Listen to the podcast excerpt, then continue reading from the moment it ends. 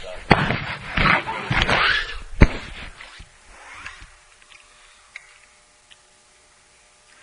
Well, in Taoism, they would say these things. The, one of the great teachers of Taoism was a man who he used to work in the, uh, supposedly he worked in the, uh, like the bureaucracy of the times. And his name was Lao Tzu, and he was leaving China going to the wilderness, leaving, you know, the uh, city.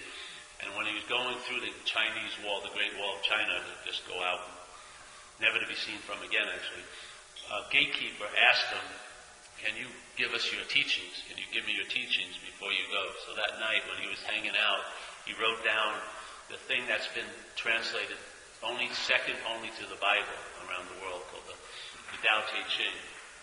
And in that, he says these very arcane statements, but he would say, the wood that has no purpose gets to last, yeah?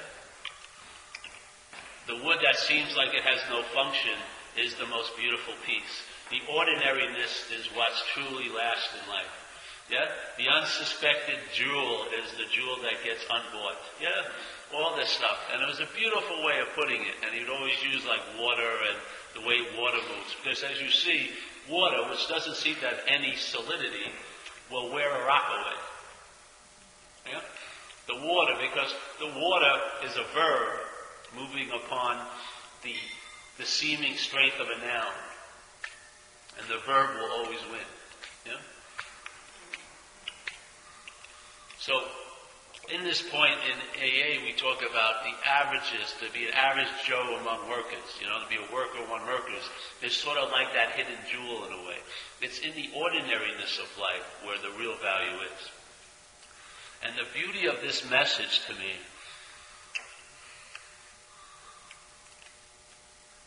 is that instead of living life as a noun, you know, thinking you are Tom or Paul, and then having our life interpreted from that point of view, that you, it's happening to you or you're happening to it, yes, I'm the, life is happening to me or for me or as me or by me or you will see life is just happening.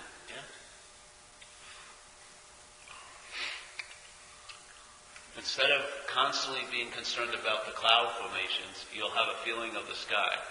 Yeah? Instead of worrying about, did I do enough today? Did I get enough today? Do I have enough today? Did I get enough people to look at me today? Do I look great? Did everyone pay attention to me? This and that. Yeah? You'll get a sense of the context of just being alive. Yeah? Being alive is really an incredible state the onness of consciousness and the verb of consciousness, being conscious of, is an unbelievable movement. There's consciousness, and now you can sense it as it's conscious of things through you, not through you as the, you know, through the body. That is the, that is the mouth river of life. That's the mouth of the river of life. Conscious contact. Yeah? So we were talking on the way here what I'm saying, which I found to be really helpful, is when you can look at self not as a noun, but as a verb, yeah? So, when you see selfing going on, oh, I'm, I'm thinking about next week, I'm obsessing over my child, I'm obsessing over this. The real effect of that verb is because it's happening to a noun, or a noun is doing it. We don't see that Let's say we recognize, oh, I'm obsessively thinking about tomorrow, but we don't see the verb of I'm the one that's thinking about tomorrow. We take that verb, which is selfing, I'm the one that's thinking about tomorrow, and then you have the comment, I'm obsessing over the tomorrow, and maybe you've heard some spiritual principles and you think you shouldn't be obsessing over tomorrow that that's not a good indication of your condition and you better do something because someone who's in a good condition shouldn't be obsessing over tomorrow. That's selfing galore. Yeah? Selfing, yeah, is seen by another verb, the preliminary selfing. This preliminary selfing makes up a feeling of being a noun. Yeah? So here's this selfing. So the beginning of this river of selfing is I'm a self. Yeah? This gets unnoticed because this goes like this, And then all these other tributaries of selfing, which is being obsessed about what you don't have or you're bad or, you know, you'll never be good and because of this, that's so. Yeah? Now, this, all this selfing is actually not seen because you believe you're the one that's doing it. Yeah? So you're in total self-pity. But who's in self-pity? Self-pity is a verb, right? When you're pitying yourself, isn't it an activity? You're feeling, and your mind's going, oh, you know, nothing's ever going to work out. I'm so, everyone's out, doesn't know, no one understands me. If it only would have been different, this would have happened, yeah? You see that, don't you? The mind's verbing, yes? The mind is verbing. You see that. But you see that as another verb. Yeah? The verb of selfing. Yeah? This is a tributary of selfing. All the things you self about. But the, the original verb is the verb of I'm a self. Yes? You don't notice that often. And it's just like you notice when your mind's obsessing over something, you're not noticing the mind thinking it's a verb, a noun. You don't see that usually. Because if you did, you'd have freedom from it. Literally. Because the reason why you don't have freedom from it is you think it's you. Once you could see it as a verb, you have the possibility to be free of it because it has a direct hit that I'm not that. Because it's being done. The mind is doing it. Yeah? If you are so, you don't need to be done every day, do you? Maybe you do on certain levels, but. Yeah? If you are a solid real, this, why does it have to be done every day? You don't see that it's being done every day. You think you're doing. But it's actually being done. Mind is doing this sense of you being doing, you doing. Yeah? So here you go. Here's the selfie. You recognize some of it. Hey, I'm really in fear and anxiety. You don't understand that feeling that, yeah, I'm really in fear and anxiety is also a verb. You think it's a noun because this verb has been attached to this appearance. This appearance seems pretty solid every day, right? You wake up and you recognize it's your face usually in the mirror, and you go, oh, Mitch, or oh, hopefully not Al. You go, oh, Mitch. If it's Al, it's going to be a bad day, I know that. Oh, Mitch. Oh, Paul. And so there's an assumption, the verbing, right, combines with this perception, and the noun occurs. Now the verb isn't a verb, it's a noun. Now a verb which doesn't, you know, you don't always run every second of every day, do you? You're not running constantly, yeah? Are you? Not rare, no. Usually there's a stop, you have to, or you, you know, be burnt out. Yeah? But see, selfing doesn't go constantly, but the sense of being a self does. You see? The selfing would exo- get, become exhausting. Selfing actually does become exhausting, but not when it had made up you. Because now it can rest because its job is done. It's made up the idea of noun, and now it's just selfing. And never, never, never are you questioning that. All you're doing is questioning all the things you think it's doing. Yeah? You're very busy looking at that. Oh, Jesus, I should stop this. I should start doing more of this. But you're never questioning this. This is not you. It's a verb. Yes. Can you explain that noun stuff? This would make you, being identified with this would make you a noun. Yeah? When running occurs, don't you think it's you running? When you, let's say, running occurs, like you're going to go on a, on the on the sidewalk and you're going to run. Don't you think it's you running? That's the noun. Running occurs, but you think it's you running. You. This is the noun Mitch running. This is the noun Mitch flipping out. This is the noun Mitch worrying about money. This is the noun Mitch feeling self-pity. This is the noun Mitch thinking he shouldn't feel self-pity. Yeah?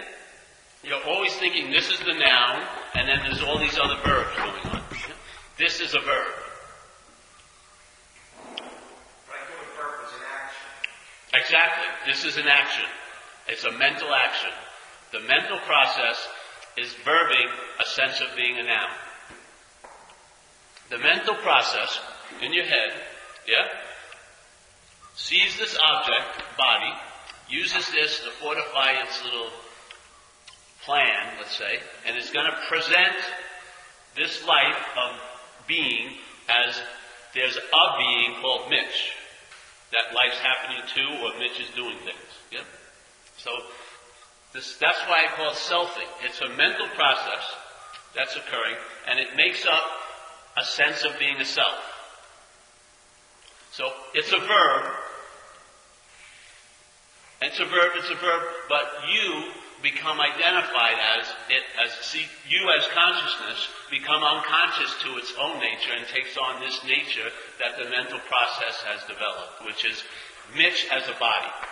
So now Mitch becomes what's living. So I'm seeing, I'm feeling, I'm running, I'm doing, I'm in self-pity, I'm doing that. You don't see that the idea of being in self-pity is a verb. There's no you that's in self-pity. If you don't see the you as a verb, then you'll be dealing with self-pity as a you. Yeah? That's selfing. That's the bondage to self. The bondage to self is claiming every mental process as have, you having it. The, the bondage to self is claiming every mental process as you having the mental process. The you having the mental process is a verb from the mental process. It's not true. That's why there's relief. Yeah? If it's a noun, then the best you can do is work on your self-pity, because it's going to be your self-pity, your feeling of inadequacy, because it's going to be your, as a noun, inadequacy, on all, all your guilt and shame for what you did or didn't do. And you're going to be busy working on all those things to get what? Relief for you. Yes? From that. But you have to see the biggest from that is you. What you really want to get relief from is not all from that, but from the original from that, which is you. And you is not a noun, it's a verb. Your mind is presenting this life as Mitch. Mitch is having a life. Yeah? Mitch is the noun, and now Mitch has a life. That's how it's presenting it. And this, Mitch being the center of the universe, is too much for Mitch. It's way too much attention for a mental process to handle. Way too much consciousness to be conscious of. Yeah? To be conscious of you as a you all day drives you crazy. Doesn't it? You want relief from it. You'll watch porno, drink, you'll eat a lot of cookies, something, just to get what? You're not getting relief from your conditions. There's nothing happening a lot of times. When you're eating a pint of Haagen-Dazs, there's nothing really happening. You're in your little secure, you know, gated community, and you got your 800 channels or your Netflix and everything, and you're sitting there gobbling down like two pints. I mean, there's obviously you're reacting to something that's actually not there. And so what I'm saying is, all of those what's not happening are not there. The original not there is you. You're the original not there that seems to be there. And that, it seeming to be there is driving you crazy here. Isn't it? I'm saying, for years people have been trying to get relief for it as a noun. I'm saying, let's get relief from it by seeing it as a verb. Obviously, getting relief for it hasn't worked, has it? We're still looking to get relief for it. Can you use another terminology like that man works? All right.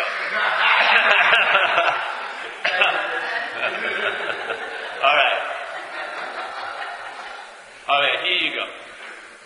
When you look at a sky, yeah, when you describe a sky to me, what are you actually describing to me? That's good, because usually most people would describe the clouds in it. But the sky is.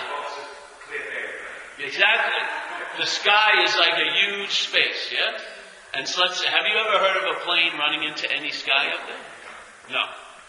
But have you ever see, heard of a sky getting ripped open by a Fourth of July fireworks? What do you mean ripped open? Cut. No? Exactly. Does do you see anything? Do you see birds in the sky? Yeah. Yeah. Do they come and go? Or do they always stay in one position? Or do they move and they freely? Yes? So that space is what we are. Yeah? We're like a sky. We're like the context.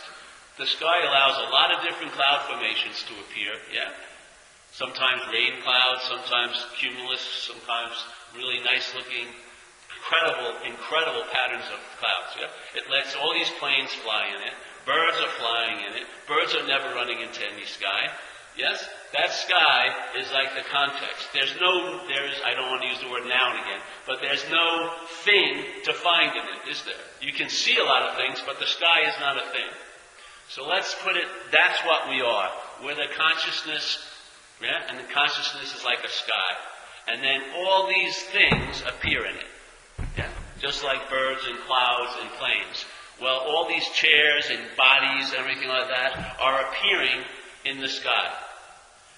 So Jesus would say in a way, with this paraphrasing it, so we're seemingly in the clouds, but we're not of the clouds. We're of the sky. Yeah?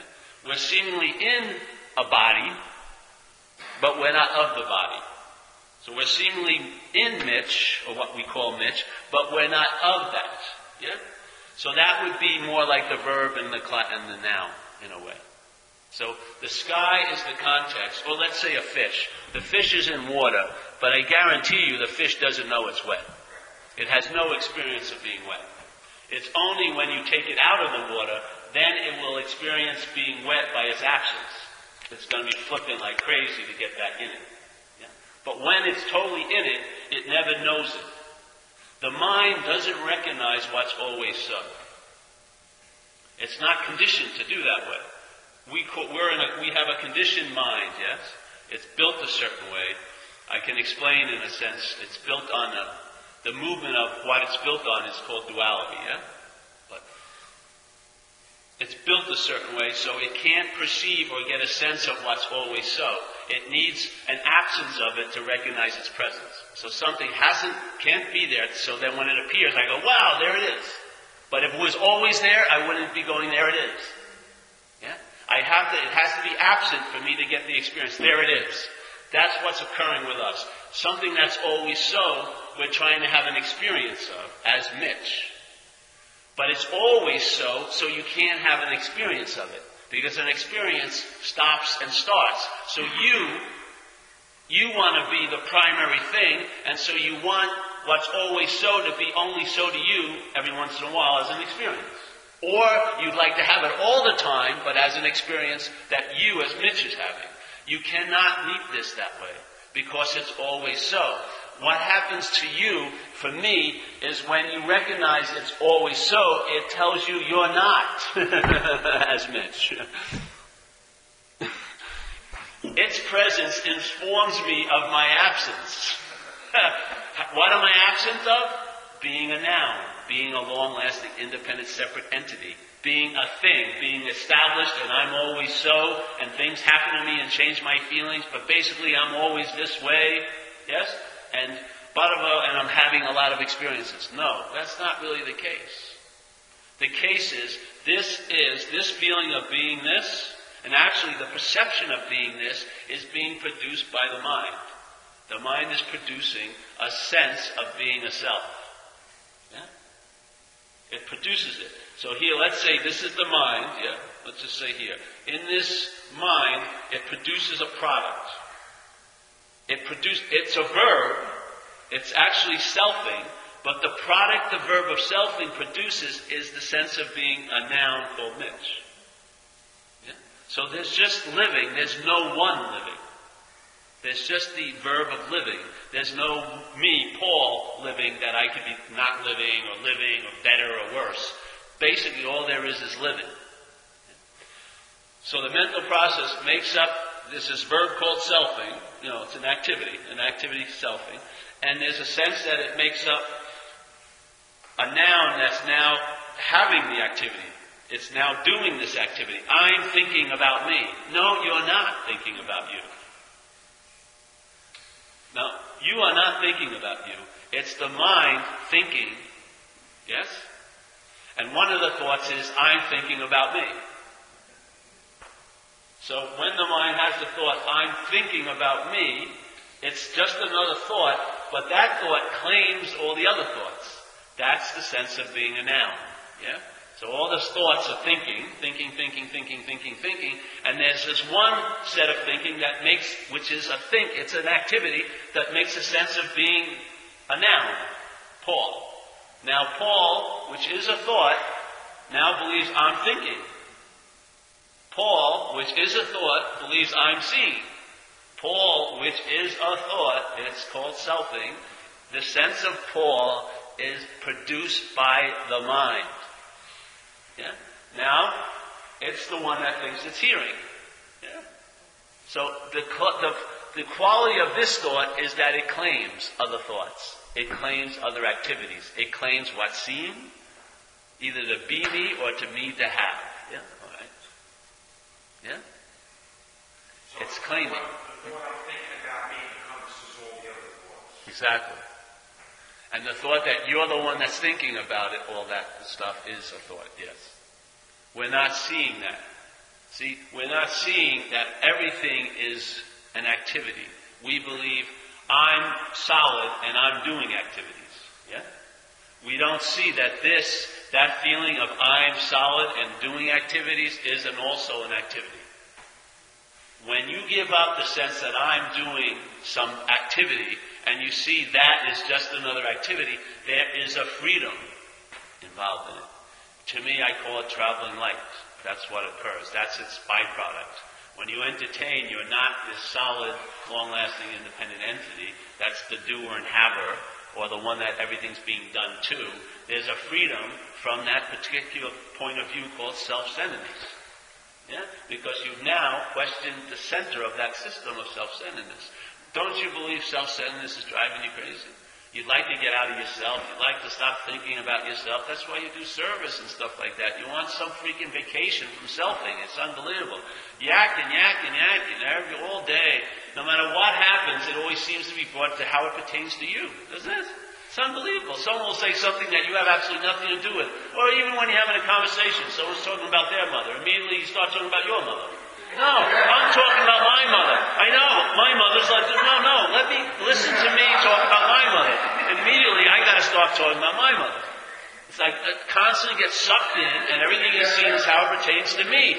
You're not that me it's pertaining to. That's the freedom. There's no freedom in wrestling with all the pertainings. You'd be busy all freaking day because everything is getting, you're like living in a funnel. Everything is getting brought back to you. Do you want to deal with every one of those little things that are getting sucked into the, the vacuum or look at the vacuum? Yeah, yeah. You know, like in AA, they teach you to identify. right? Nice shirt. And that's like, Nice shirt. Yeah. I, I, you know, they teach you to identify, right? Not, and I'm just constantly identifying with everything. You're not. The head is. Please, I know, I know you mean that. I just want to keep attempting to establish it because language is a trendsetter. The way we speak, we're always speaking like I'm doing it, I'm doing it, I'm doing it, I'm doing it. You see how it re- the mental process reinforces what it's made up by language all freaking day. We're stuck in this mental process. So we speak, yeah, so sorry to continue, but I want to just point it out. I'm just saying, it's just, I mean, it's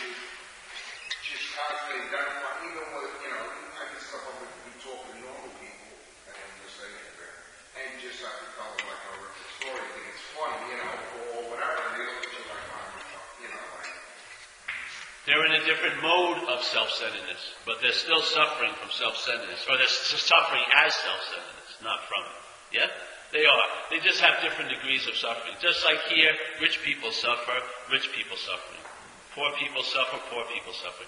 Rich people, you know it's really not based on the circumstances, the level of suffering. It's based on the meaning you give things. People are suffering what you would think would be a great boon. They're suffering from it. Their mind, mind, whatever it comes in contact with, will use to do what it wants. It's really not about, there's no great standard size of circumstances that you take. Okay, everyone who had these circumstances would suffer the exact same way. They don't. It's a subjective experience here. This apparatus is giving tons of meanings to tons of things.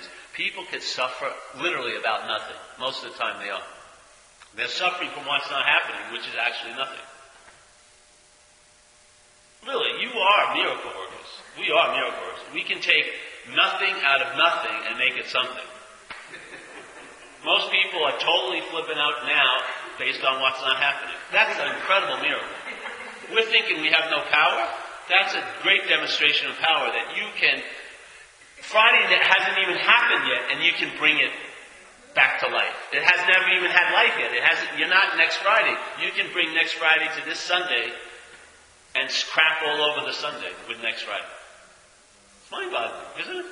Seriously, isn't Sunday enough to deal with? I mean, Jesus. Sunday's presenting a day of time and consequences and situations. Isn't that enough? No, no. Let's let's bring in next Friday. Okay. What could happen next Friday? I'm going to be fired. Okay, bring that in here. Okay. What about? Yeah, my girlfriend's running away. I'm away, and she's running away with some guy. No, I tried to call last night. She didn't answer. Oh, let's bring that in here. Let's really stuff next Sunday with next Friday. That's playing God. Hey, that's what the mind does. Isn't it enough just to be aware now and awake? No, obviously not. We have to be we have to be concerned about what's not happening because we're not concerned about what's happening. If we were concerned about what's happening, we'd have immunity to what's not happening. I don't dwell in what's not happening because I'm present here in what's happening. There's no Paul that's virtuous and, and wise. It's just obvious. What's happening is, only, is the only thing that's happening. I mean, it's the immunity to what's not happening. When you get slapped by the present moment enough, you come to your freaking senses. Okay. So when you recognize when your selfing goes into selfing about what's not happening, you can't feel it, taste it, smell it, touch it. Give me a break. It's a purely a mental experience. You don't see we're addicted and devoted to mind. We'll say no to this experience of senses and say yes to the mental experience about what could possibly happen to me next week. It's not usually, and if it's about someone else, it's in relation to you. you know what I mean? Let me worry about my kid based on you.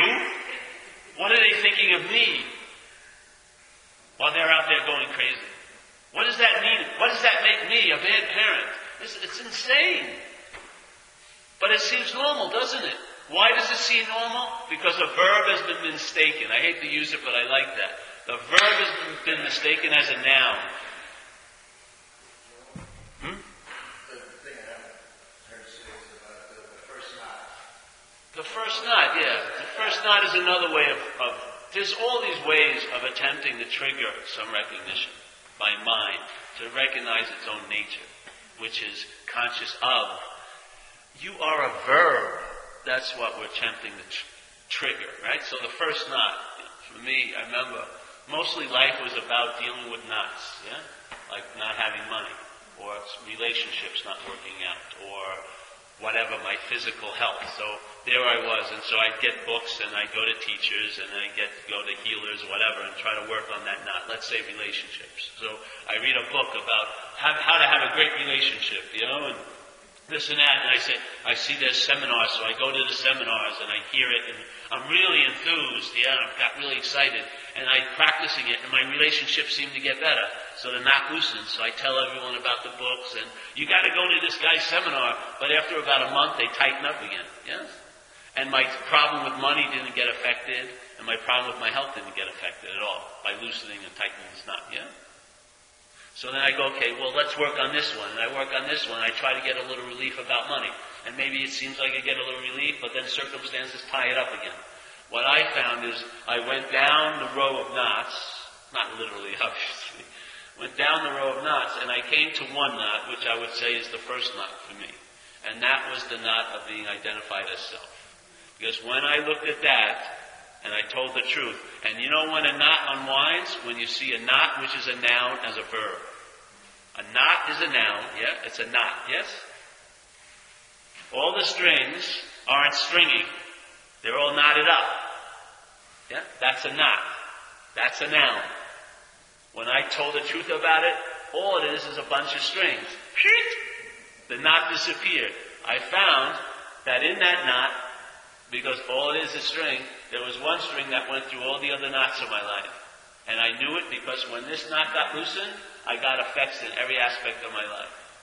Every aspect of my life changed, either dramatically or significantly. Every aspect of it. Maybe not, I may not have gotten money, but I definitely lived in the, I have no fear of financial insecurity. I mean, I, there's not, yeah. All of this happens. All of this happens. So when you when the fruit appear, hopefully, if you're two levels above a coconut, yeah, you'll be able to at least put two and two together. Oh, Jesus, I entertained this and that happened. I mean, you don't need someone to explain it to you. You see it. It's working. Okay. So then what I did is, if I view the knot as a verb, which it is, then it doesn't do what? Become a knot. It wasn't the strings. It was the formulation of the strings. As a knot, I was taking a verb to be a noun, and I was never questioning it. It was Paul, and Paul had all the other knots. Paul had the money and the security and the relationships and the health. Paul. And this, this fisting was fisting everything else. Yes? This contraction was expressing itself in other contractions concerning money and relationships and health, yes? The original contraction, which is self, self is a contraction. Yeah? Self is a contraction. The verb of selfing is contracted into a knot called a self. When you see that it's not so, then it goes back to a verb again, and you feel it as traveling lighter. But the whole thing, a great teacher, that was his whole premise. I like the way he presented it. Selfing is contraction, the original contraction. You get defensive, withholding, pulled in, yes? Afraid of relating to others because when you become a knot, then the other verbs become knots. So you see, you see what's so as other. You have trouble relating with them. Contraction meaning contraction. Yeah? All this is is telling the truth about the first knot. It's not a knot. Shit. Yes? It's verbing, but verbing put together a certain way becomes a knot. Yeah? You can recognize a knot, right? When you look at the string, there's a big knot in there. You wow, look at that knot. But the rest, if you stop every second where it's just stringing and go, look at that string. No? What catches your eye is the knot. The string what do you, you just call the whole thing the string. That's what it's like. Life is like that whole thing of verbing. Yes? But when there's a knot, your mind gets caught into that knot, doesn't it? Your mind gets caught into that knot. Your attention goes to that knot. And it becomes different than the rest of the string. The string isn't seen as string anymore. It's seen as a freaking knot. That's exactly what happens. We're seeing a string of verbing and we're seeing it as a knot and we're calling ourselves that knot. And we don't recognize that we're stringing. So we think stringing is happening to us. I don't like how it's happening to me. But you could only have that opinion as a knot. Because where would you be different if you were just a piece of the string? You wouldn't be able to recognize yourself. All you would see is yourself as stringing, wouldn't you? It's only when a knot is formulated that you can go, oh, I am special. I'm this. I'm this, and things don't, unstring like things can happen to me because I'm a knot.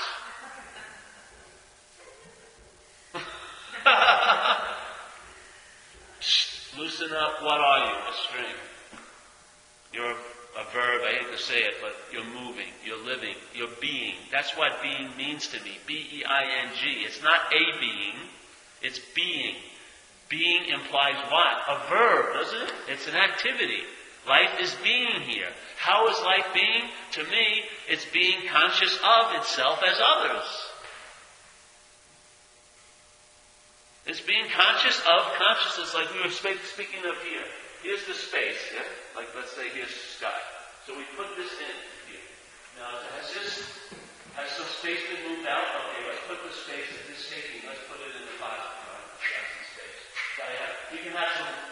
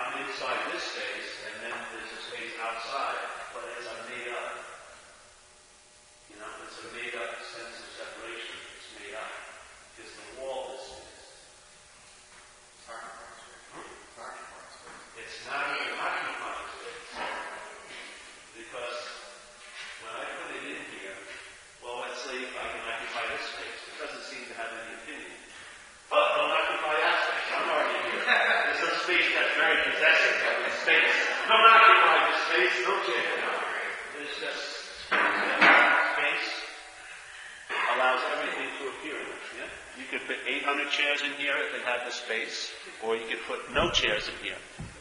Yeah? It's very accommodating. So space is our true nature. Our mind is conditioned to see name and form. So when I see that space, it takes the form of a chair, and I name it that, yeah, which I learned. I learned to call that a chair. If I was from another country, from the jungle in Africa, when I looked at that, I would not know what the fuck it was. I'd be looking at it like, can I climb up and get a banana with that, or something? I could take that thing off and use it as a blow dart thing, was, you know. You'd be looking at it differently. What we're doing as an apparatus is we're giving name and form to space. All there is is space. All there is is sky. And we're giving name to form to pieces of sky, not pieces, but sky, and calling them clouds. Calling them Kier. We're calling them Jeff. We're calling them this. And we're causing ourselves not to recognize the wholeness of the space. And we can recognize only the particulars of space called name and form. It's created a sort of ignorance to what we are, and we're suffering the conditions based on that ignorance. We've forgotten our nature, and we've taken ourselves to be name and form, and we're suffering the consequences. Name and form can have a huge story. Have you ever read, read a story about space? No, but they can write a book about a chair. But they don't write many books about space. I mean, space is like nothing's happening. All right, so many pages can you write about that? But a chair, this chair could be sat on by you know Einstein or wow, or, you know what I mean? I broke my neck falling off that chair and write a whole story about it. This is what the mind loves. It can make up stories out of name and form. But the whole medium of all stories is space. And obviously, use the story. So where must you come from? Space. What must you be appearing in? Space. What must you be made of? Space. Yeah? What does that bring you as a form? A relaxation, because it's, it's hard to be a name and form when you're space. It seems to be. Space likes to be space, you know? Not accommodate. Really, when you close your eyes, do you see yourself? Do you think you're behind your cheekbone? You know, really. I stop here. this is Paul, and then there's whatever, this thing we call space, and there's Mitch over there. Come on, a break. it would like, if you took me and moved me over here, I'm that space, and this space also. You know Yeah. yeah. I'm like, I'm appearing as space in this form, but I'm space. Come on. oh, I stopped right here. That's what used to blow me out when they said the kingdom of heaven is within you. And I'd look at my body and I'd go, Jesus, they don't even have any parking in my kingdom of heaven. You know what I mean? Because I was taking the you as being the body. The you is the space, you are. Yeah? The kingdom of heaven is within you. Everything is within this space. Because it's totally accommodating. How can you ever move out of space? Wherever you are, there seems to be space, isn't it? Let me get to the end of space, all right, right here. Okay. space here, no space here. Oh, man, I feel pretty good. I'm really special here. But space got in. What happened? When you get over here, there's no space over here. No? We're running around. we're like in a vast ocean, thinking we're dry. It's mind-boggling. Our attention goes on all the clamshells and the and the seaweed that appears and the other fish, but we miss the space that we're in, that we're of. And then you wonder why you suffer.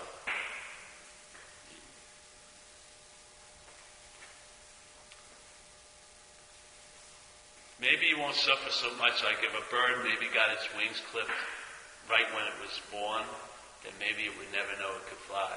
Maybe that would make it seem to be more bearable, not to fulfill the nature. But to take a bird that can fly and maybe put it in a small cage, I would imagine that bird would feel like less burden because its whole nature is to fly. I would say our whole nature is to be expansive. Our whole nature is to be seeing, not seeing from such a small little tripod and thinking this is this is the only view and I'm wanting to be right about it. I would see, you know, we're the seeing. We're all of the space. Where can you have a particular view, point of view in space? You'd have to take a, a form to do so. And doesn't that form cause you want, wanting to be right? For you to be right, don't you have to make others wrong? And how enjoyable is that? You get to be special, but then you get to be alone, even if you're with someone. Because you're special, you can't see the commonality between each other. They're just there to reflect your specialness. And when they run out of that purpose, you'll get rid of them and move to another one who will reflect your specialness. It's the vanity of name and form. It doesn't want to be nothing. It wants to be something special. And it will suffer quite a lot with the hopes that that will happen. It really will. Obviously, hasn't it? Yeah. Well, so I'm saying in recovery, there has been, this hasn't been entertained much, in my view. We've been, we've entertained a lot of things and even gotten to that obsession with self is the root of the problem. But obsession with self is still giving the self the title of a noun. And I haven't seen it's worked with a lot of practitioners of AA, nor in my own life when I looked at it from that point of view. When I something occurred and I was invited to look this way, and I started to entertain it. And it's not something you have to do, it's just while you're doing, seemingly doing, it's available because there's seeing going on. And then things were revealed, you know. That first knot was seen to be just a string balled up. Yeah? And then what occurred was a freedom ensued from that unwinding of the knot. And it has been pretty good, yeah, for, you know, the traveling of it for like years now. In a lot of different circumstances and situations, so it's like an all-terrain vehicle for me. the message is hold, holds water pretty well. And it's something that you can truly rely on. Yeah, because it's like that space. It's always so. No matter what you fill it in, or no matter how much you don't see it, it's still there. Yeah? So it's always available at all times. with no requirement necessary to meet it. And that's a great assurance, yeah? Because I found the last frontier of revelation for me was the playing God of the self. And the extent of it blew my doors off. And that still continues to blow my doors off. The extent of the mind selfing, playing God is unbelievable. Because it's actually telling you if you're close or far from your own nature. It's made your own nature a name and form out here called the truth or the authentic self or whatever. And then it's going to judge you and, and tell you how you're doing and inform you what to do and when to do it in your approach to that. And to me, that's playing God. the God-likeness of what's so is forgotten by trying to know God and trying to find God and trying to get God as this God. Yeah? That playing God is the absolute denial of Godness in you.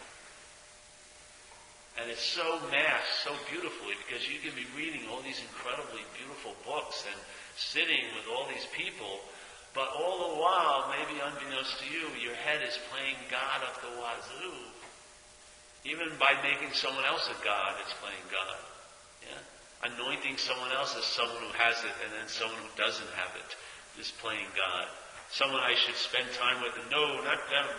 They no, no, they haven't been into India or whatever, some fucking, or they haven't captured a monk from. It's the monk. The monk will do it for me. He's happy and doesn't have a shower. He's godlike, but I'm not godlike. So I've got to get him so I can become more godlike. Who's that? That's the selfing playing God. Literally. It doesn't matter. It's maybe a nice thing to bring a monk. It's not don't bring a monk or bring a monk. It really isn't. That has really no consequence. It has consequences here, but no consequence. And who is it that thinks it's bringing the monk? And who is it that thinks it's going to get something? Is it you? Because you will be fed by the presence of a monk, what you really are. Or is it what you're not that's trying to get an advantage by getting the monk? Get a monk or don't get a monk. I don't have no opinion. But watch what thinks. See the thinking and see what part of it becomes the thinker, or the haver of the monk, or the getter of the monk, or wants to get better, or wants to realize God, this and that. That's playing God.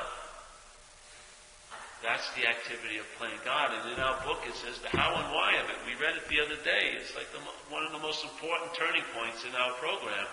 When the word how and why is used, that's a pretty extensive statement. The how and why of it. What does it mean? The program.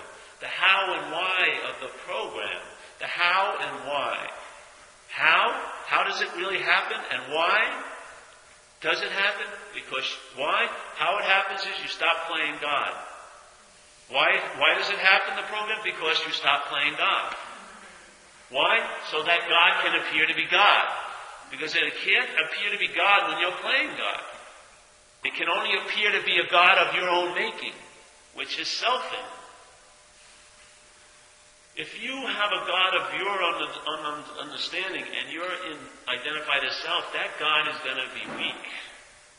It's going to have a lot of defects of character. It's not going to be on call 24-7 because it's going to take the qualities that you have. really. It's going to be a weaker God because yourself has made it. The selfing has made the God of your own understanding. It's going to take, I want to know a God of its own understanding. I want to, I, I, not I obviously, but you kind of use the language. There's a wanting to surrender to that God and be defined by it instead of me defining it. Yeah? I want to be defined by that higher power. I don't want to define it. Because if I define it, I'm going to shortchange it. Just like we did in AA when you come in. I don't know if you did it here. They would say, write down all the things you want in your first year. And then a year later, look at them and you'll see you shortchange yourself unbelievably. The program brought you so much more than you could have imagined. That's what happens. You apply your framing to a power that you're asking in to relieve you of the bondage of self.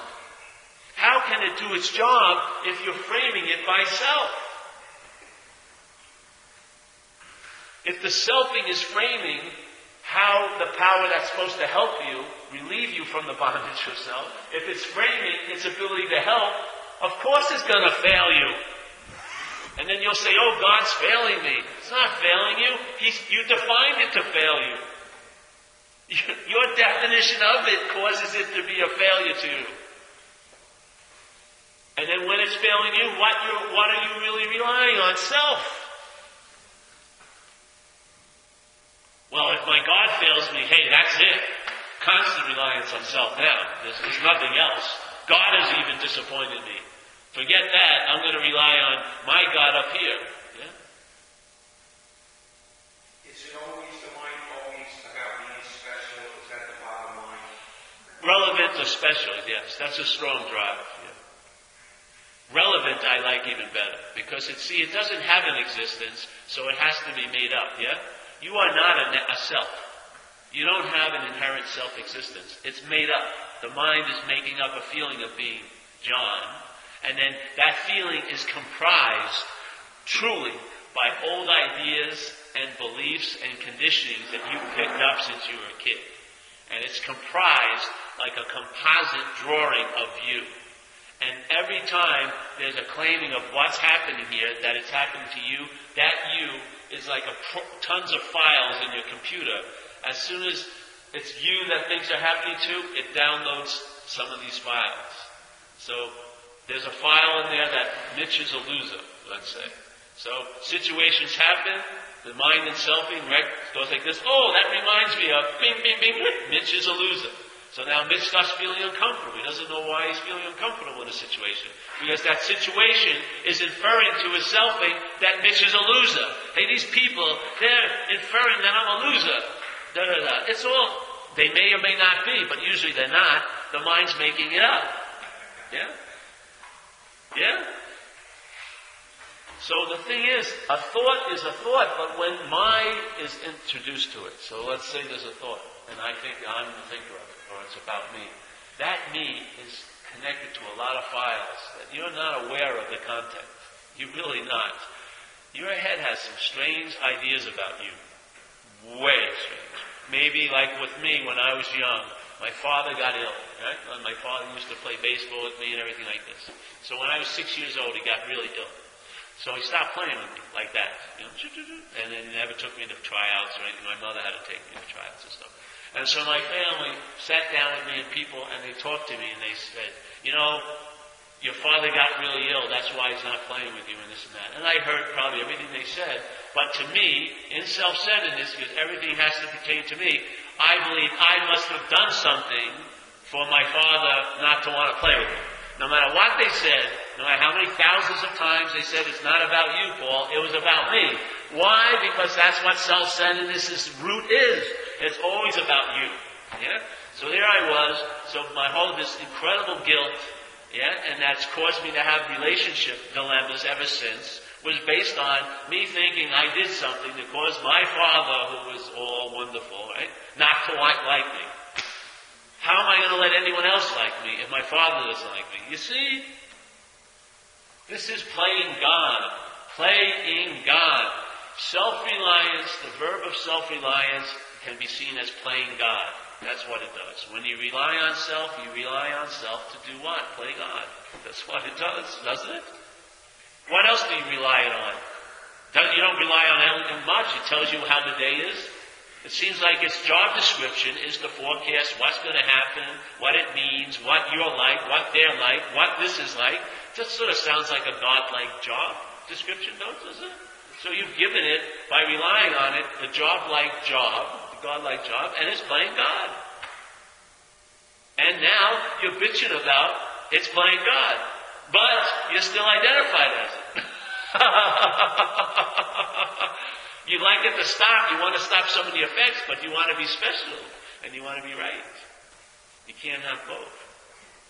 So you're trying to manage and control the, like the uh, debris that it creates, yeah, and to get the specialness and the, and the being right and the relevance. Selfing. You cherish it, like in Buddhism they call it, there's a cherishing of self. So the mind cherishes self because it made it. Yeah? Simple. Just like if you see, a, if you're in a park and your kids, there was, your kid was there, and there's 20 kids, where would your attention go to? Your kid most of the time. Yeah? It's not about, oh, I, all my attention always goes to kids. Not really. It goes to your kid. It has, a, you cherish that child. In a sense, biologically, it was made through you. What would you think the mental process would do? It made up this idea. It cherishes it. It likes what it's done. Keeps doing it all day. A, it's into it. It cherishes it. That's why it's difficult to give up because you love it. I mean, if I mean, obviously, if we were, again, two levels above a coconut, if something was causing us such a dilemma, we would get rid of it, I would think. Yeah? If we were at least having a sober mind or a sound mind, we would see, hey, enough's enough. This thing is an incredible burden. I'm going to just drop it and bye-bye. Yeah? But why is it that that doesn't happen? Because our minds can't entertain being free of it, because we're identified as it. Yeah? How can you that's why people kill themselves, I'd imagine. They can't, they want to get rid of it, but they get, getting rid of it means getting rid of them, because they're identified as it. So when they want to get rid of it to such an extreme that they decide to kill themselves, the way they think they can get rid of it is they have to get rid of them. Why? Because they're identified as it. They can't entertain being free of it. We're putting a new information in there. You can be free of this without killing yourself. you know, that sounds like a good promo. You can be free of this without killing yourself. Hey, that's a step up. That was the last thing I could entertain. I gotta kill myself. This thing's driving me crazy. Exactly. It's driving me crazy, but there is a solution. You're not that. Doesn't mean it stops because it's a verb. The mind is to do selfing. But the sense of being the noun is the delusion. Yeah? That's the delusion. That can be given up. Literally. So now you're doing it. You're entertaining it. Sometimes quickly, sometimes slowly. I'm sure not all the thoughts that happen to you now are seen as yours. That's a damn fucking quantum leap in travel. Yeah? Sometimes we say, oh, not enough is changing. I'll tell you, one ounce of less of suffering a day, after a while, is a large amount of, you know, effect. You may, and you will note, your mind will not note much your travel because it's against its agenda. It really won't. It will not recognize what's happening to you. It really won't. That's why it says in the pro in the program, you know, you'll start having these spiritual changes, but you probably won't recognize it. Other people will see it before you. Why is that? Because your head has no interest in recognizing it. It sort of goes against its agenda of being you. It has to adapt a new program of a spiritual you, and that's what it does. Yeah? It says, okay, Yes, all right, all right, now I can recognize it because I'm having these experiences, you see? It has to get, it gets thrown into a little turmoil, but it has an incredible ability to reboot and to reorganize. Even on an, an incredible, earth-shattering spiritual event, it will claim it and say, I had the experience. It does. I'm serious. It happened with me. I had this thing, I'll tell you, it was an interesting experience. I was in a Bali. It could have been anywhere. It could have been Hoboken, but I was in Bali this place in Indonesia. And I went to a waterfall with this woman and her kid. And we went there. Just I like waterfalls. They like waterfalls. We got this waterfall. It was really nice, a thin waterfall with a tree at the top. Beautiful. and A nice pool swimming. A little cold, but I went under it. And as I went under it, there was something. I felt something. And there was like a yes. Yeah? Something like, mm, all right, whatever it is, let's go. Whatever. And something happened. I got displaced. Yeah? Some, I don't know what occurred, but she saw it, which was nice to have a witness. My whole face, which is formulated by adultness right now, just turned back into a kid. Yeah, just like all the stress and tension, all the, they dropped. And I just started laughing uncontrollably, and I just, it was just joy build for like, I don't know, for an hour or so. And I was just sitting under the water, and then I moved over here, and I was sitting there, and just laughing, laughing, feeling love and everything. And everything was incredible, like plants and things. And suddenly I heard a voice as if it was like behind this rock, like over there. And it sounded distant, and it was talking to me. And it sounded a little familiar. It started talking to me. And then it started seeming like it started gaining more volume. It felt like it was moving closer. And it was talking to me, talking to me. And I'm in this, just this little, whatever, I'm not. This, this, this thing's happening. Just talking to me and talking to me and talking to me. And then it got to a point where it switched and it was talking as me. Yeah? The selfing We're selfing, selfing, selfing, selfing, selfing, and then the noun of the noun of self made and got lodged, and then we're self, self talking. Yeah, yeah, yeah. It's so fucking trippy. So it's talking as me, as me, as me, as no, no, to me, to me, to me, to me. Then as me, as me, as me. That's exactly it. When the verb becomes a noun, that's what it's like. So the disease is talking to you, trying to convince you. You have some freedom from it, even though you feel uncomfortable. You're not drinking. You're not shooting up, and you're not going to see a whore or whatever. So it's talking to you, to you, to you. It's trying to convince you, trying to convince you, trying to convince you. Then the parasite convinces you, and it starts talking at you. Now you're calling up the dealer right away. You're fucking lying to the wife.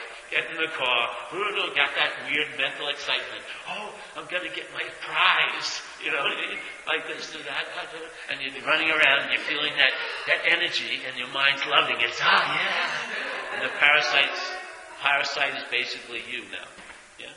It's talking to you, to you, to you, to you. Then it switches as soon as you buy it, as you, as you, as you, as you. And then it makes a fucking mess. And then it talks, then it stops talking to you and you clean it up. or you don't. yeah. it's called being enslaved. It can't persist constantly all the time. Yeah?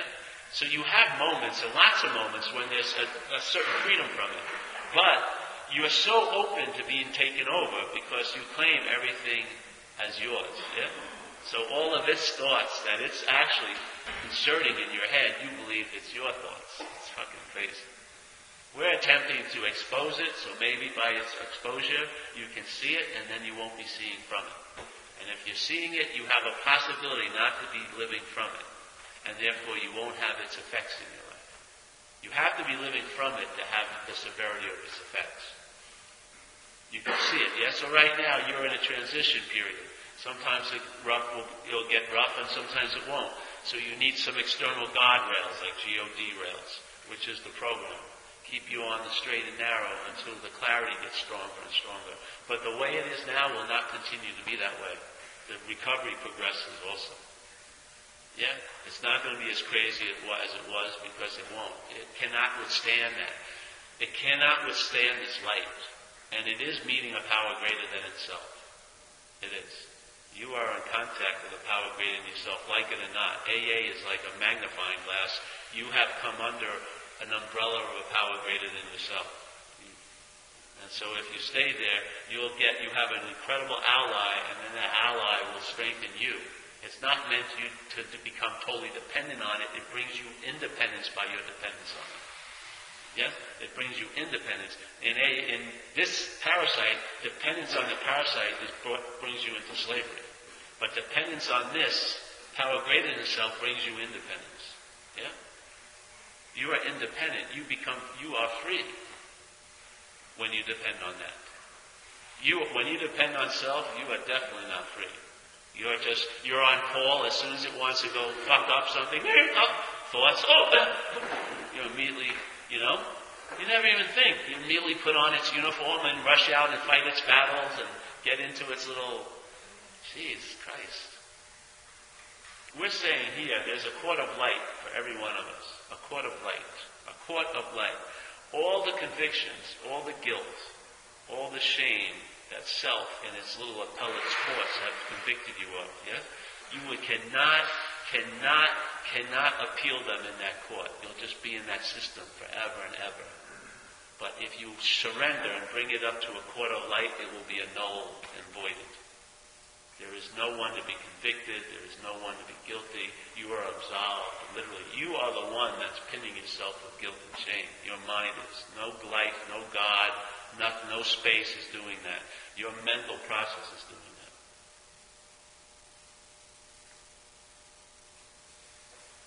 There's a freedom. It's offered, it's available, and you are the source of it as it's living right now. Any questions, eh? Lovely souffle just got basted. You know, it's a lovely taste and the energy of the room. It's nice right now. The space, that's what you start sensing, space. It's really nice. Yes? Um,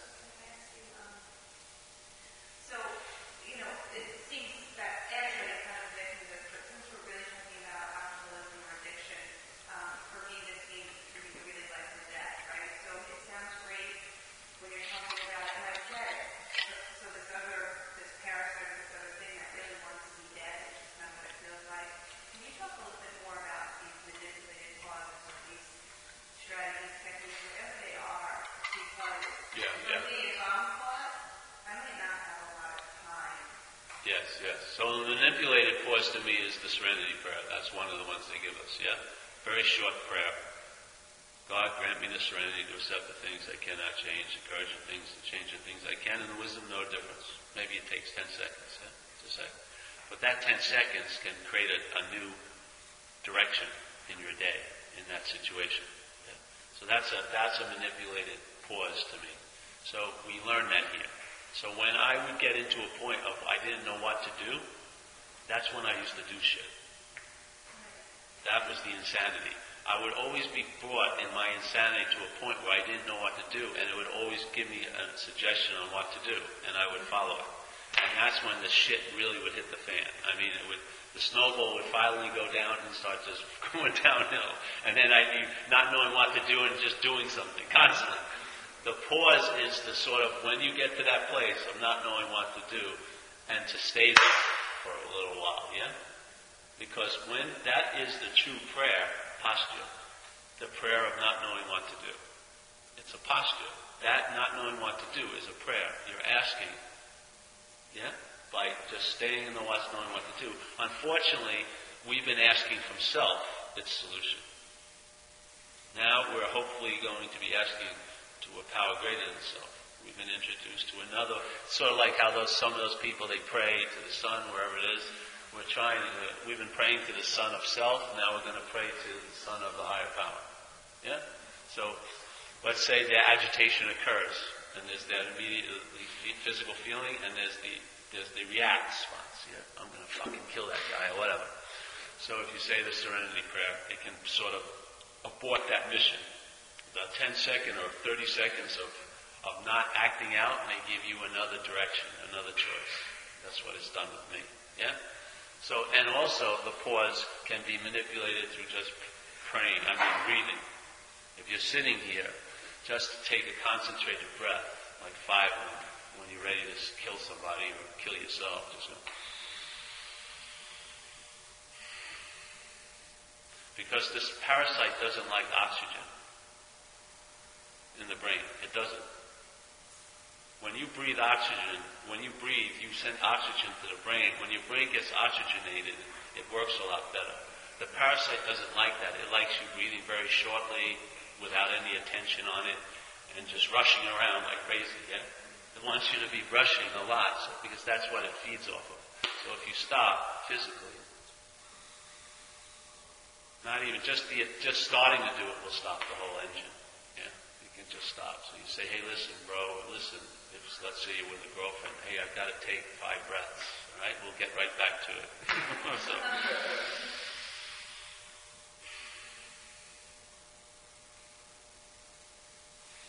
see, then anything can happen after that. It doesn't have to go the same way it always goes. There's been a halt or a pause, and so when a pause occurs, it breaks the momentum and you can go another way. It's hard to stop a train if it's going 40 miles per hour, and you're going to get hurt if you jump off. But if you can pull the emergency brake early and stop it, then you can get off and not get hurt. Not get hurt. Yeah. So the whole thing. So that's two of the manipulative parts. I used to use the Serenity Prayer, but mostly I used to use the breathing. Yeah. I'd sit there because it's a prayer. I'm asking for help. I, I'm in the state I don't know what to do, and I'm not doing anything. Yeah. I mean, if you don't know what to do and you're doing something, prayers are pointless. You've already, you've already made a, an allegiance to reliance on self. So, I mean, you're already, you're already serving the one master. Like Jesus says, you can't serve two masters at the same time. If you just rush into acting out, you're, you're, you are praying to the self. I mean, that's what happens. In that pause, if it stops, yes, that is the prayer. Because really the highest form, let's say in Zen, is I don't know. The I don't know mind. That's the highest form of mind in Zen, is I don't know. You stay in the I don't know. I don't know what's going on. Therefore you're directed. You're navigated. You're not navigating by self, but you're open to be navigated by something greater than self. Yeah.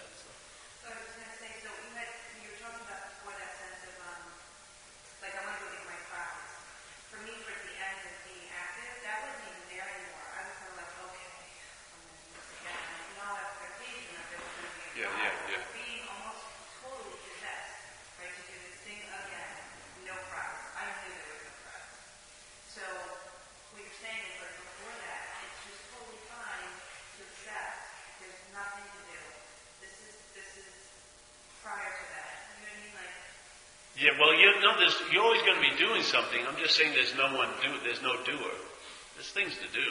You have this is this needs maintenance. Yeah, the body and the brain, and the bo- and the disease is in the mental process. The true solution to it is the spiritual condition.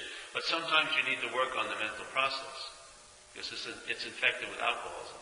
So there are things that you can learn and you can do, but there's no doer of it. That's what causes it to go well. See, once there's a doer of it, then whatever you're doing gets infected with all your old ideas. And so you think it's a really good thing you're doing, but it will turn out to be bad, like meditation. Seriously, you can take what everyone called is good, but when it's infected with your ideas, meditation can be a vehicle for shit. I'm telling you. I'm telling you. That's what the mind does. And it all gets contacted or injected by you being the doer. Yeah? That's why a thought is a thought until it's your thought. Once it's your thought, it's been injected with a lot of meaning from your memory, yeah, from all your conditioning.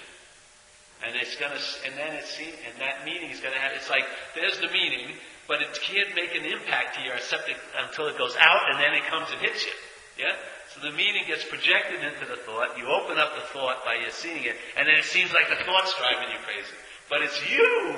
It's the you, it's the selfing going,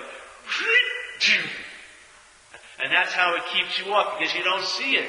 See, in the Course in Miracles, they made an incredible statement. Because most of uh, you, they said all perception, yeah? So let's say I'm perceiving that chair, yeah? The, perce- the perception seems, it seems like there's a chair, a real solid chair out there that I'm seeing, yes? It seems like that's how we look at things. We believe it's out there and I'm seeing it. This, the Course in Miracles said everything is projection and then perception. So the mind is projecting this world, and then you are perceiving it as if it's real and solid. But your mind's dreaming the world through you. Yeah? So, and you experience a lot of times in relationships. You're projecting on the person. You're projecting on them your own thoughts about you. You feel guilty because you did something. You say, hey, why are you on my case? But it's you that really feels guilty. But your mind projects it onto them and you go, hey, you're really getting on my case. But they're not getting on your case, really. You are on your case. Yeah? So projection comes prior to perception. The way most people live here is perception occurs first. Yeah? But where, in that view, they're saying projection. In other words, they're saying mind is the total cause of everything. Mind is making up the body, making up everything. And it's projecting, and then because we become identified as this, we see the illusion as if it's real. So we're thinking this is real, and I'm perceiving it, and I'm perceiving that, and I'm perceiving you, and you're solid and separate and over there. But they said that's a trick of perception. It's truly projection by mind. Yeah? You want to look into some spiritual uh, pres- presentations. It's pretty wild. You are really the source. You are the dreamer of the dream. The dream is happening through this apparatus. You're not the dreamer of it. The dream is being projected by this apparatus, and a world is being seen by you as if it's solid and real. They say every this is a dream. Have you ever heard of that in some spiritual books? That the world is a dream. The world is not real. That's what they're implying. It's being projected from your mind, from the mind. And then we're running around as an object, a dreamed object, thinking we're the one that, that everything is real. See, for you to take, if you're in a dream and there's a tiger in the dream, you're going to have a fear of that tiger.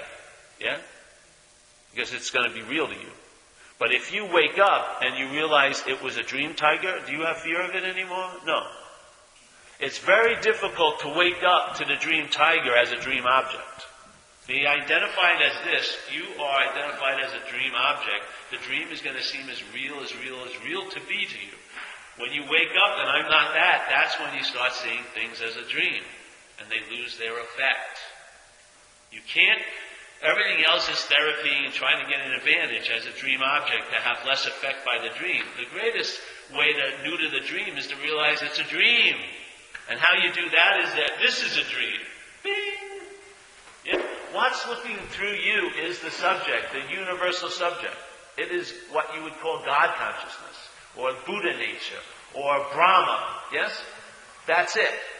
It's going through the body, and it's seeing a world of its own dreaming, and it's playing a, a, a role as an object in this dream. But it's quite aware that it's a dream. Let some of that awareness into the dream and you'll travel lighter as what? A dream object. Yeah. If not, you'll try to disassociate from the dream. This is how we make it seem less, uh, less real. We disassociate, we tell stories about it, we minimize it. All of these are the mental's bad, bad attempts to get relief from the dream being real. Instead of the recognition, I'm not the dream object, then real relief happens. Real relief that lasts. Not manipulated or controlled, but lasts. Yeah. How did you do when you were a kid? When I was a kid, things happened that seemed so real, they flipped me out. Like my mother and my, my grandmother and my father died the same year when I was nine years old. That overwhelmed me. My little apparatus, it was just way overboard. Because I had a real sense of love for my, especially my grandmother, and I had no concept that people died, you know, like it would end. You know, I had no idea. I was a little kid. And I was just loving, loving my grandmother, loving my grandmother. And then one day there was no grandmother to be loving. And it was like, I flipped out, literally. This whole apparatus just flipped out. So what I did was, my head, to deal with this, it tried to make everything unreal. I started reading fantasy and science fiction, and I just started to try to get out of myself constantly. And then I got introduced to drugs and alcohol, and that worked somewhat. I got out of myself. I was trying to make all these seemingly real things unreal, these feelings of loss and not knowing what's going on here and everything like that. So I try to make them unreal. This is my mind solution. Make everything unreal. Yeah? Then I finally come into AA and I took a different tack. I finally in my life let them be as real as they wanted to be. I felt how bad, you know, how I felt, you know, for losing this and this and that and that, this and that and everything like that. And I admitted that I'm overwhelmed all the time that I cannot manage life. That's my solution. It is not to learn how to manage life better. My solution is rooted in that I can't deal with life. I admit that. I just cannot handle this place. It's just way overboard. Seriously. Way, way overboard. That's where my solution comes from. I, I don't try to manage. I admit I can't manage. Literally. So here I was making these things that seemed so real, unreal in my head. Reading, doing drugs, you know, acting out just minimizing. And then I came in AA and I let them be as real as real can be. And what did they finally show me? They're unreal. I was making them real by trying to make them unreal. When I let them be as real as they wanted to be, they showed their real nature. They're unreal. I was freed from these things that were haunting me. The loss of my grandmother and my father. I was fucking finally freed from them. All the while trying to free myself, I was bonded to it. As soon as I gave up trying to free myself from it, I was freed from it. The way the mind works on how it thinks it's going to make things pan out well does the exact opposite. Haven't you noticed any life on will, self-will is not successful? Every fucking thing. My major ways I behaved were all wrong when I came in AA. Everything, every one of my major strategies did not work. Avoiding at all costs. I mean, if I hurt my arm, I would just look this way all day. Just let it bleed. Don't care. Patch it up. Fuck it. Let's just forget about it. And then my leg, forget that too, you know? Just, just keep avoiding and avoiding and adapting to what, the unbearability of what's left and just keep on keeping on. Not a good strategy, really. You know? Really not. I would be caught in an alley by the police and my solution was to run. Insane. If I run down an alley, I can't get out. What's going to happen to my ass? I'm going to get my ass kicked by the police. This would be my solution. This thing is insane. Truly. I can't believe I even survived as an, apparatus with this navigating through life. It was just all purely by grace. Because really, I should have been dead numbers of times. I have no way, I cannot decipher, navigate through this place. I am totally not managerial quality. No, not, none whatsoever. I don't want to learn how to manage. I want to stay in the admittance I can't manage. Why? Because that calls upon God to do what I cannot do for myself. The whole solution of AA. You will come to realize that God can do for you what you cannot do for yourself. How do you call upon that to occur? You admit you can't deal with something. Yes, I admit it, then something happens that I, now I can deal with it. Because it's not me dealing with it. What do you think I come here because I had a good idea? It's not my idea. I could care less about philosophy. If it doesn't actualize into traveling lighter, I could care less about it. I don't want to be a Hindu for Hindu's sake or Buddhist for Buddhist sake. Yeah. I don't want to be identified with some path. I want the fruits, freedom. That's what I was trying to get every time I shot. I wanted free. I wanted freedom from bondage to self. I didn't know that I was polishing the chains when I was doing that behavior. But that's what my intent seemed to be. I wanted freedom from this fucking thing. Now I found the freedom from it by recognizing it's not me. That it's not a noun, it's a verb. A verb can stop. Yes.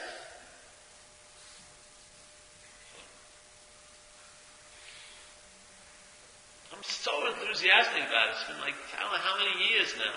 I constantly have tons of enthusiasm around, enthusiasm because it fucking works.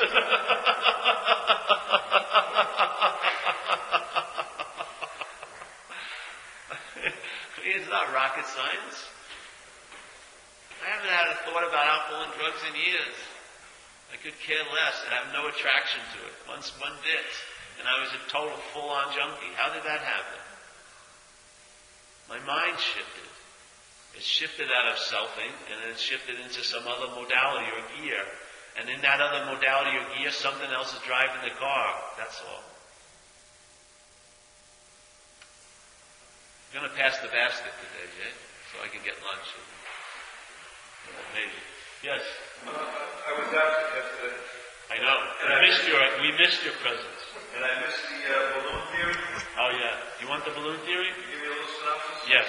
I'll give you another synopsis of the balloon theory. Everyone hear the balloon? Did you hear the balloon yesterday? Mitch, you've gotta sit down and hear the balloon. You'll like this. This is a good thing. So in AA, when you, when I used to describe like resentments, I mean the fear inventory and resentment inventory and stuff, I wanted to present something where the person's head could entertain that resentments and fears aren't coming from outside of you. Yeah? They're not coming from outside of you. There is nothing called a resentment or a fear that's coming looking for you. Yeah? That it's actually produced by your head. So here you go. In this little example, the balloon is going to represent self. A balloon. Yeah? And there's me, self. And obsession with self is going to be represented by air.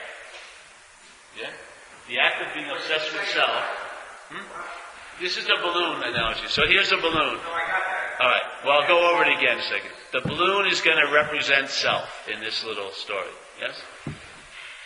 And excessive concern with, know, here's self and that and, obs- and obsession with self. So there's the self, you, and then the obsession with self. The balloon is going to be representing the self, and its obsession with self is air. Yes? The act of air, the act of being filled up or let out. Yeah? That out. So here's the balloon. Now it doesn't have much uh, air in it, so the skin of it is thick.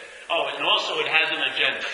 And the agenda, how it's how it can tell it's doing good or not, is the thinness or thickness of its skin. If its skin is too thin, it could be popped. That would be doing not good as a balloon. Yeah. If it's thick, it's doing good. It's a big balloon. Yeah. Us, we have a big agenda, and we have an idea of what it would mean to be doing good or not. Yes. Money, this and that, that, this. So there we are. So there's the self as a balloon, the obsession with self represented by air, yes, and the agenda which is not to be popped, and us, you know, having money or doing this or doing that, yes. Those, this is the situation of life. One life of the balloon, one life of a self. And self is running the show to tell you how you're doing, yeah? So here we go. The balloon is fine, then it gets obsessed with itself, which is air, right? So now the balloon starts getting filled up. As the balloon gets filled up, what happens to it? The skin gets thinner. Yeah? So it hits a certain point where it's getting pretty big and the skin's getting pretty thin. What occurs? Self-centeredness arises and goes, Jesus, if I get too, if the skin gets any thinner, I'm going to get popped. Yeah. So now the balloon, which was fine a little while ago, is living in anxiety about what? That it could be popped. Yeah. Based on its perception of its condition. Hey, my skin's thin, which means I can be popped. Yeah. It doesn't realize its activity of being involved with itself is what's causing the skin to be thin. Its obsession with self is blowing the balloon up. It doesn't get that. but it gets that the skins could get really thin, and if it gets thin, I could be popped. Okay? So now it's in anxiety. It's an underlying sense of anxiety, which most of us are in. So here we are in the anxiety. So now it's, it's getting even thinner. It's more concerned about itself, so it's trying to control the situation, not knowing that it's actually pumping more air into it. So now it's getting really thin. So now the self-centeredness is extremely agitated. Yeah, it's very anxious, and now it looks around its environment at what could pop it. Yeah? Now it doesn't matter if the thing could pop it or not. It just has to believe it could. Yeah? So I look at that light and I go, "Wow! If I touch that light, I'm going to blow up." So I got to stay away from that light. That light's a threat to me. Then it looks at, let's say, someone smoking a lit cigarette. It says, if I hit that lit cigarette, boom, there I go. So it doesn't want to go there. Then it sees like a sharp angle on a chair, and it goes, if I touch that chair, pow! So now it starts resenting the chair and the light and the cigarette, lit cigarette. Yeah. So now, what does it do? It thinks more about the situation, because it's relying on self. Now the balloon is getting rather, rather, rather big, and it's very, very, very thin. And now the anxiety is extreme, and it's worried about anything that it could touch. Yeah? If I touch the wall, I could be popped. Yeah? If I hit that thing, I could be popped. Maybe even the space can pop me. Yeah? So now it's having a lot of resentments. It's in what we call a lot of fear. And now, instead of just seeing the lit cigarette, it's it's resenting Winston Salem, who made the cigarette, and all carpenters who made that thing, and General Electric for the electricity in that light bulb and everything. And now it's getting incredibly insane. This is what it's like to have untreated alcoholism. Our identification as self by the obsession is getting enlarged more and more and more, and we're ready to blow. And we're in a lot of anxiety about how we're going to do and how we're not going to do. And we're resenting the hell out of a lot of things because we perceive them to be threats for us getting what we want or maybe causing us to lose what we have. Yes? Now what I'm saying here, if you took out some of that air in the balloon, and the balloon went like this, started shrinking in size. While it shrank in size, the skin would get thicker, yeah? When the thing got thicker, the skin got thicker, the balloon, if it was conscious, which it is, could recognize that, and then its anxiety about being popped would diminish? Because its skin is thick. And if its anxiety about being popped diminishes, then its perception of threat would also be diminished. So it wouldn't see so many resentments because it wouldn't see those things as threats. Because why? Its skin is pretty good, thick. That's exactly what happens. So most people believe resentments and fears are being brought to them by something outside, but they're actually giving it all the meaning it has based on the level of obsession with self they're in, as you know. When you get really obsessed with self, everything goes seemingly goes crazy.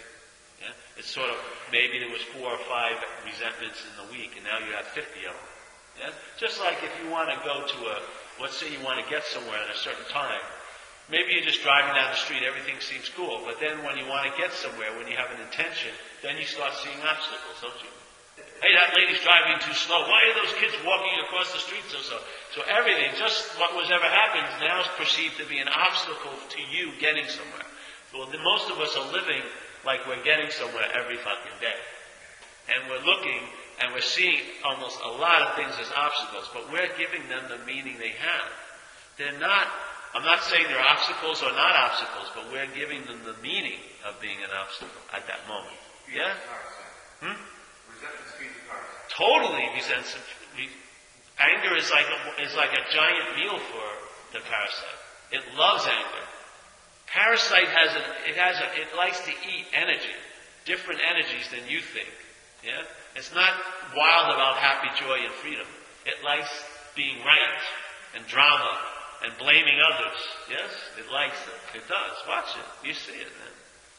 So, most people really believe something's brought them the resentment. This is living on a consequential level, really. This is living like in the hallway of shit and fans. You're just going to be running the gauntlet every day. I know those motherfuckers are still going. It's really a very weak position to be living by because you have to pray for others to change a lot. yeah, because it seems like they're doing it to you. Yeah, if they would only change, everything would be great for me. It's a lie. Yeah, So this idea, so we're saying, okay, so really the resentments and fears that I seem to have every day are con- really based on the condition, my spiritual condition. If I'm, like, say, that picture of the balloon, if my skin, if I'm really obsessed with myself, which means I'm really full of myself, then my skin's going to be thin. I'm going to be much more apt to be anxious and have resentments. If that gets a little more smaller and gets thicker, I'm more apt to be traveling lighter. It's all based on the level of identification and obsession. Yeah? That's the beauty. In other words, it, in a sense, it's in your own hands how you're going to travel. I got a question. Yeah. Yes. You know, since I've been listening to you for just a little long time, I've listened to you, I notice very clearly the selfing with others. Yeah. yeah. Yes. But with myself, I always notice it after Yes. Yeah. I'm selfing. Yep. That will change. Just the beginning, yeah. Because if you can see it in them, you'll be able to see it in you. It's just that you have more invested in you. Not to see it, that's all. So you don't have it invested in not seeing it in them, so you see it But when you start entertaining it's not you and you keep doing it, you'll lose that interest in protecting it from you. You'll see it. Why do I always notice it after I'm Well, because it's it's it, right now it's in time and, and it's in slow time. Your response is not quick enough yet. It's the apparatus because you're invested in not seeing that, and you're not invested in not seeing it in others. So you're seeing in others. You're having that sense of seeing the selfing, and that will be applied to you, just like it's being applied to their self. As soon as the you, the self of the you that you seem to be, will be seen as a they. When you see Mitch as truly Al, you'll see it like you see others. Is it like when, when you're drinking, there are people are drunk than you are, right? Yes, yes. Same. Same projection. It's a projection. So very easily, we've been seeing selfing for a long time in us. Because people would come over in your house and you know when you're getting dumped on you. They like gap and it's like, fuck it, it's so uncomfortable. And you just say, fuck, you'll do anything to get out of there. But you've been, you've been dumped on for years and years and years taking it to be so, you know? It's only because it's about you in this case and it's about them in that case. When it's about them, you can see it very clearly. When it's about you, not. Because that's the act of identification. It's selfing is not difficult to see. It's the act of identification that causes it to be difficult to see. When you believe it's about you, it causes you to be blind to seeing it as a verb. When you see it it's someone else, you see it as a verb. And you go, I don't like that. You may claim it, blame them because you want to apply them to be, a, imply them to be a noun, so you'll be a noun. But you see the verb of selfing. You go, that's why I call it selfing. It's a verb. Yeah, it's it's truly a verb. It's just going on and on. So that's great, though, Mitch, because maybe six months before you weren't seeing it. See, some people think, you know, in this place of time, you know, some people say, yeah, I haven't, I, it's not happening. I, how many times have you seen? Slam, you only seen the last six months. Give me a break. You've been under the tutelage of selfing for 50, 40 years. We're trying to break you. This is like a tiny little summer school compared to that college you've been in every freaking day. We're trying, you know, we're trying to have repetition, presenting it so you can do it in all the talks. That's what it's about. But I mean, the repetition of selfing is unbelievable. I mean, everyone's in agreement walking around in a trance. You know, the whole place is a demonstration of selfing and honoring it and valuing it and making it seem so important, selfing. I mean, come on, it's difficult not to catch the bug here. So, this is just a, we're just applying an antidote and you've just been putting the salve on for a while. Just, you got tons of ointments, I'm providing you with tons of ointments, just keep applying the salve. Yes, it's been working for you and stuff like that, and you and you and you. Yeah, for him, Antonio already, just for a couple of days. You, these gals here, just apply the sound. There's no one applying it. Just take in the message and see what happens. I found that that's how it worked for me. I just entertained it. I just went around, I listened to people that were presenting it, then I realized, why do I need to listen to them anymore? It's being presented as me, so I'm just going to go and then, so then life just started presenting it as me and as others all day. I've just been following what, what's the presentation and entertaining it. Why not?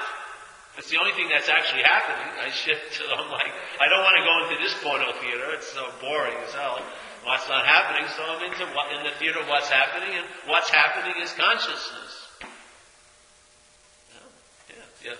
How do you use like the ten step to not um, towards this, to not just try to create a better self? Well, easily. See, I like when the 10 step reveals some expressions of selfing, yeah? So it's nice to see them, and when you see them and write about them, you're holding it as it's not you. Yeah? I want to see, I, I like to get a good description of the parasite that has a tendency to take me over. I like, yeah, let me, you know. So sometimes when it appears, like the last few years, the times it appeared it, for me was anger. Like, really like, uh, root anger. You know, I, it just came out of nowhere, and I, it was like a moving ball in my gut. And I, someone was talking to me, and I got really angry on the phone. I was like, "Geez, I want to rip this person's head off," you know, whatever. Da-da-da. So I said, "Well, that's interesting." So I wrote, I did a ten step. I wrote, it. I said, "Why am I? Why would this anger come up?" And I saw the self thing involved in it. Yeah, yeah, it was beautiful. And I and I had a lady who was 22 years I lived with. I shared it with her and did the whole thing and made the amends. There was a yeah, there was amends. I made an amend to that. It was done in like the cleanup was done in like half an hour.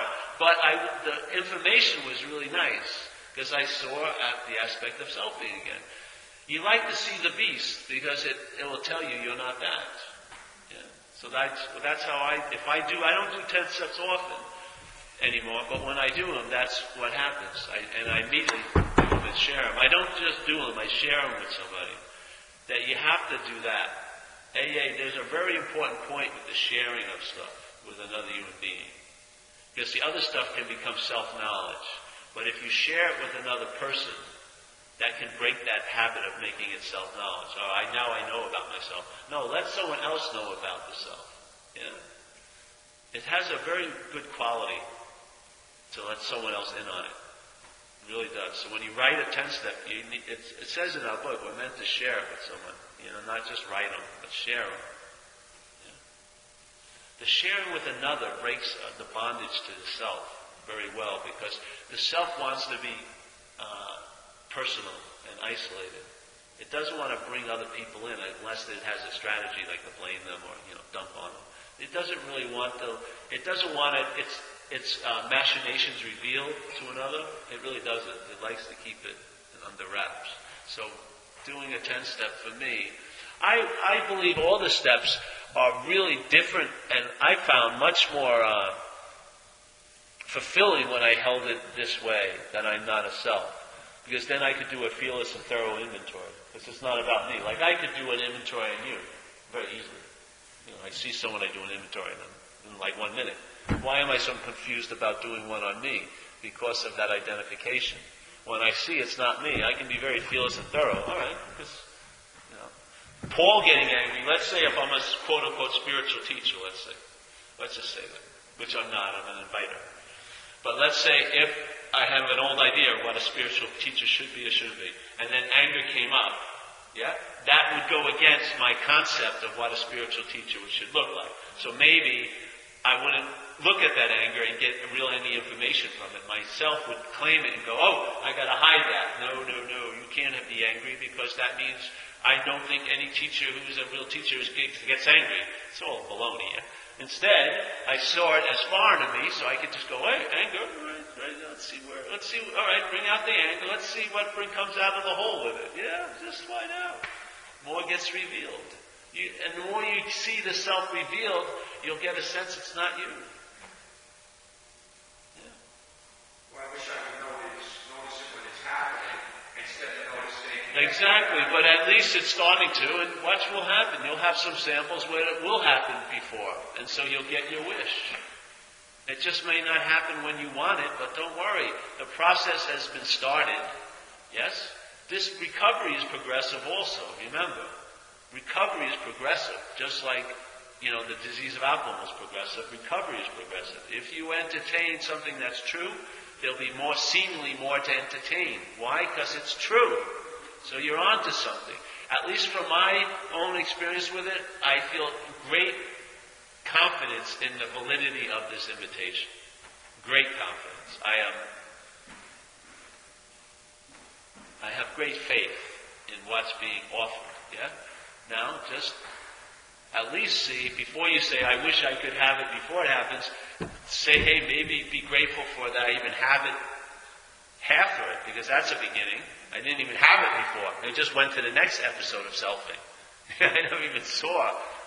And you know, a lot of times when you have an episode of selfing, yeah, let's say, and the remorse and guilt you feel you have, that's part of the episode of selfing. There is, that is not you having remorse and guilt about an episode of selfing. That's an episode of selfing. You know what I mean? People sometimes think, oh, something happens to them, and then that's that's that's the uh, that's the selfing, and now they're having remorse and guilt, and that's really authentic. No, that's selfing. You don't sometimes know the the, the, the comprehension of a process. Keep, we constantly keep putting ourselves, oh, the process is over and I have the process. No, that idea of thinking the process over and you have it is part of the process. Drinking and then having guilt and remorse are the same thing. They're not two different things. They're the same event. When you drink and do this, then there's remorse and guilt. There's not a you that arises and goes, oh, I have remorse and guilt. That's part of the selfing. That's why you don't see the string as a string. You think there's knots that are having bits of string, and then not and having bits of string. It's not the case. All is a process. Yes. So if you, if you react, if you're selfing and you do something and you see, you have to make amends, is there a, is there any regret? Like No. what you've done? If it's not. No, there's no regret because I didn't do it. I didn't do it, but it had an effect here. Yeah? What happened had an effect. I make the amends for that, but I don't have any regret because I didn't do it. For me to regret or get into a regret, maybe regret comes up, but there's no me that has regret. If a me came up that had regret, that would be selfish. I am much quicker making amends now than I ever was. Because I, I have no problem with it. Things, this place is sloppy here. no one comes out of here clean. Nobody has an action figure. Nobody. Yeah? So sometimes something I do, I wasn't, you know, I stepped on people's toes, hurt them seemingly. So when that, that comes up and they tell me about it, hey, my, uh, to me, an amend is an intention not to do that again. Yeah? That's all. So I entertain that intention. I don't know what it is. It's much quicker to live this way. Someone points out something to me, and if it hits that there's truth in it, there's an entertaining of it. And then I go, oh, thank you for that. Like this whole event today with the, the schedule, it hit me. I'm not going to do this again. I don't need six hours to present when I present, and I'm not going to present probably ever a 12-step thing because I'd rather other people that do a much better job with it. I'm much. This is what I have to offer: is a way of traveling while doing or not doing the 12 steps. That's what I have to offer. That's what's got me. Yeah, that's my seat assignment. So I moved to another seat, thinking something because I have a great fondness for AA and everything, but I'm not really. It's not appropriate for me. I'm not really going to be good at it. Because I don't want to go into nuts and bolts all the time. Because the nuts and bolts are important on a level, and then there's a real, to me, what's truly important is the quality of a string in the knots. Yes. The quality of the verb in the noun. If I can see a noun as a verb, I have freedom from that. The whole realm of being a noun. You know, I'm a bad person is a noun. I'm a loser is a noun. I'm a bad parent is a noun. I'm worthless is a noun. You know, I hurt people is a noun. There's hurting people. That's a verb. I can clean that up very easily. Yeah? Okay? I make an intention not to hurt people. Alright, there you go. But I'm a person who hurts people. No, that stays. That becomes a knot. That has a very difficult time because you got to go. Where's you know when you have a knot and it's really really a thing. You get one string and then you got to find where. You know, it's like it's very difficult to find how to loosen it. Yeah. but if it's just a string and then you recognize when it seems to knot up, I'm not that. it's much easier to deal with mistakes because they're in a big string of living. There's not, I'm the mistake. No, no, no, no, no. No, no, no, no. You're not that important. Mistakes happen. Deeds are done. Events occur, but there's no individual doer thereof. Do you have any way of like knowing you're not going to repeat it? Like, is there some? No, I don't. It's just intention. But I never did it. Yeah, no, But in my experience traveling, it's worked that way. It's amazing when people have brought up something to me and and my the attention goes on it and there's some truth to it, it gets incorporated. You say, oh, okay. It's like in my household. Sometimes, you know, I find out what those people like and don't like, and then I fit myself around those circumstances as a member of the house. Yeah. I have my own little way so that there's no disturbance. Everything goes smoother. Is it, do I need to do it or not do it? No, it's just what works. It accommodates them if I go this way, and what's the big deal? Who cares, really? Oh, I want to be right where the salt shaker is. No, have it wherever you want. It doesn't matter to me. you know what I mean? You want the parking space? Fine. It's okay. I don't care. Hey, can you put out the garbage? Sure. What's the big deal? Yeah. Yeah, it's sort of nice and smooth. So you learn. People say, hey, Paul, you know, uh, whatever. You know, you're doing that. Then it, it gets presented, I sit with it, and then I don't find any value in it, I don't take it to heart. It's not me, it's just something checks things out. Yeah, it's sort of cool.